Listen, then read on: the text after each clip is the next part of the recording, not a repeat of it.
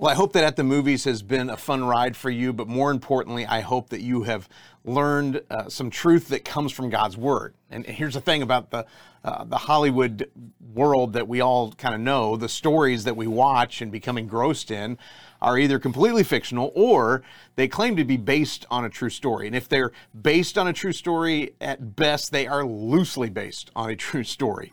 But sometimes there are stories that are told that initially seem like they're only meant for the sake of entertainment and escape, uh, and that they really have no other value.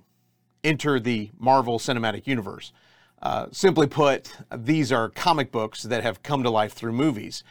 In all, just to keep you up to speed, uh, there have been 29 movies released in this universe so far as movies, with 10 additional TV series that continue the stories and it's a mixture in those storylines of lots of ancient stories and myths and multiple cultures and civilizations and and it's all been kind of woven together into a pretty weird but interesting storyline.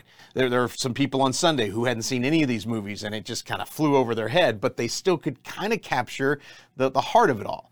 And if you, you try and explain it, it just sounds crazy, but as you're watching, you almost accidentally get caught into the characters and the stories. And, and here's why we, we may not have superpowers or lots of special technology that lets us fly around and fight monsters from outer space, but we understand the tension of having an enemy, and we understand that idea of being in something that seems almost unwinnable, of fighting a giant that seems absolutely impossible to defeat. And often that enemy is not a physical one, but an emotional one, or a mental one, or a spiritual one. And the Bible speaks to that very battle.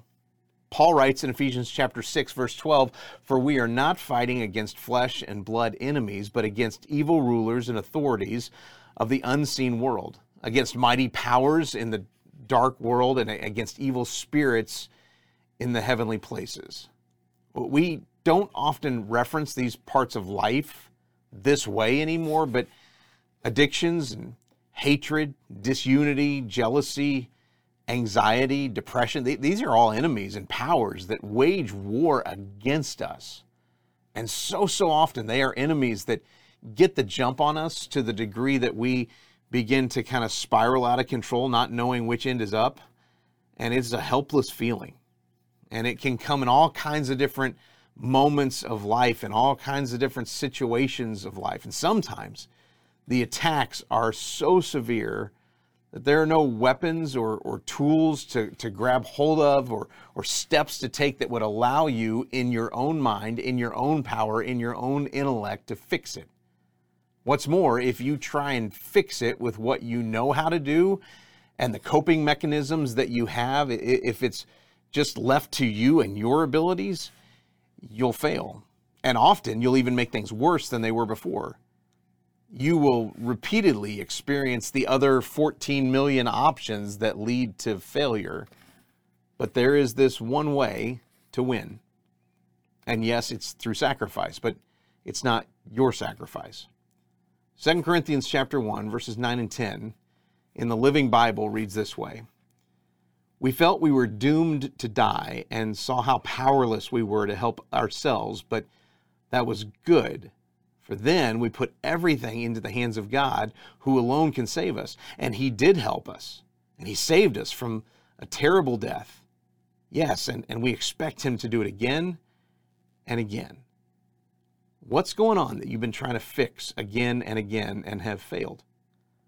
God sent Jesus to live, to teach, to die, a sacrifice, and to rise again to deal with all the areas where you and I are powerless it's not just about heaven, even though that would be plenty.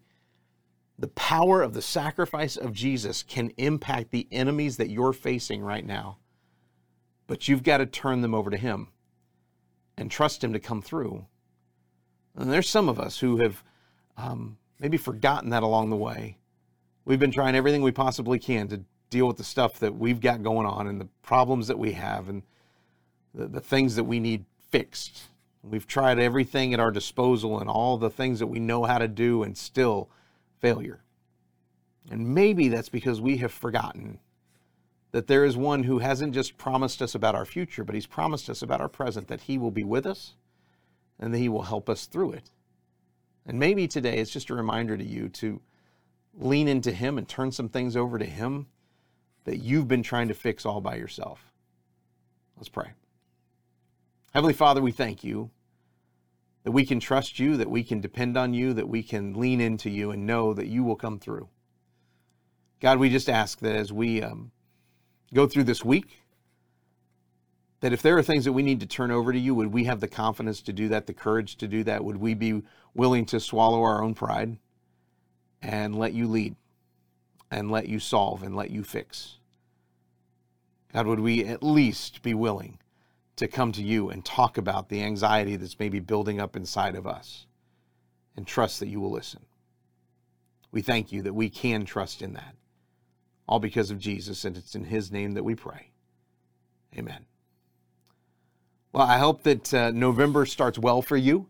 We'll be back with uh, another devotion, another continuation of the conversation on Thursday uh, as we continue to talk about what we were involved in on Sunday with uh, uh, at the movies and the Avengers that we went through. We have a new movie coming this Sunday. I'm, I'm really not going to give it away, but I will tell you that you're not going to want to miss it. And uh, it, it's probably uh, of all of the, the the parts of this series that we've done, it, it's probably my favorite, and I can't wait for you to be a part of it. And I hope that you'll be with us on Sunday, 9:30 or 11 o'clock.